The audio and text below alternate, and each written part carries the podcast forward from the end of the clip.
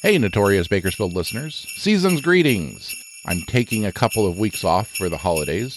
I'll be back with new Notorious Bakersfield stories January 10th. Until then, I'll be running reruns of previous stories. So, Happy New Year. Stay safe, stay out of trouble.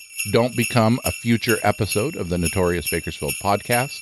I'll be back January 10th, 2023.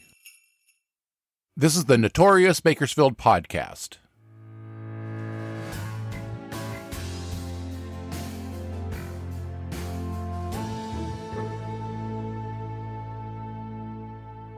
I'm Robert Peterson, the host and creator of the Notorious Bakersfield Podcast.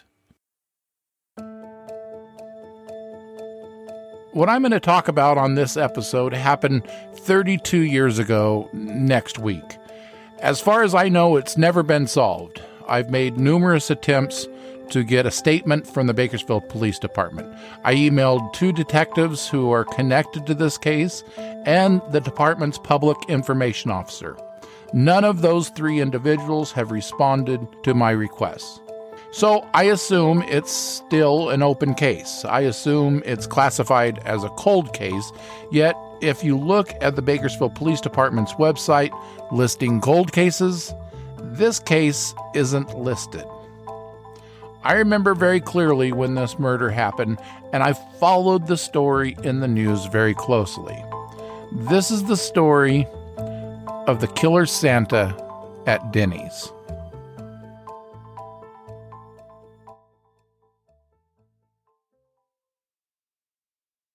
Kenneth Obney grew up in the San Gabriel Valley area of Southern California. He worked for a collection agency repossessing automobiles. In the mid 1970s, when he was in his early 20s, Obney moved from the San Gabriel Valley area to Joshua Tree, California. His acreage of remote desert property provided Obney, his wife, and two kids a break from the hustle and bustle of the San Gabriel Valley. It was around this time that he got his first German Shepherd. This dog was the beginning of Obney's passion for this breed. He went on to own, breed, and train hundreds of German Shepherds at his kennel, Obney Shepherds Incorporated. The dog breeder and trainer sold attack dogs to Hollywood celebrities and businesses throughout the country. Because of the nature of his business, Obney was aware of how many bad people were out there. This made him extra vigilant about his personal protection. He often wore a Kevlar vest and carried a firearm on his person when he'd venture off of his isolated desert property. On December 21st, 1989, Ken Obney and a companion drove from Joshua Tree to Bakersfield to sell two German Shepherd puppies. The client was supposedly from Oakland, and Bakersfield was just the meeting point. The plan was to meet this person in the parking lot of the Denny's restaurant on White Lane, just off of the 99. Their meeting time was at 2 p.m.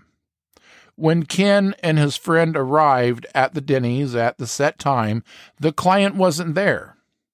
Leaving the puppies inside the Chevy Blazer, the two men went inside the restaurant to have a cup of coffee and wait. Also left in the Blazer, on the floorboard, was Ken Obney's 38 caliber revolver and bulletproof vest.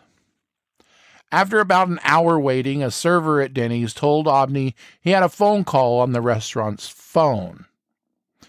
Ken took the call and was informed that the client was running late. Then at 4 p.m., he got another call. The caller said the client was having car trouble and to keep waiting. Then there was another call. This time, the caller gave Obney directions to where to find the client. By this time, the Central Valley fog had started rolling in. It was thick. It was about 5 p.m. when Ken and his companion exited the restaurant and walked to the Blazer in the parking lot.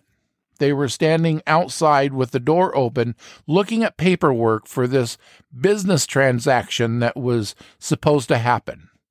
While they were doing this, a slender man dressed in a Santa Claus costume and wearing tennis shoes approached them. He was carrying a long gift wrap package. It was wrapped in gold with a big red bow. Inside this gift box was a 22 caliber semi-automatic rifle. Without ever removing the rifle from its box, Santa Claus began firing at Ken Obney and his companion. Five bullets struck Obney in the chest. Obney's friend ran around the front of the blazer trying to dodge bullets. He suffered one clean through wound to his left arm. Santa Claus stopped shooting. He ran to the east side of the restaurant, removed the costume, and discarded the weapon. Then he ran south towards the Motel 6 and disappeared into the thick fog.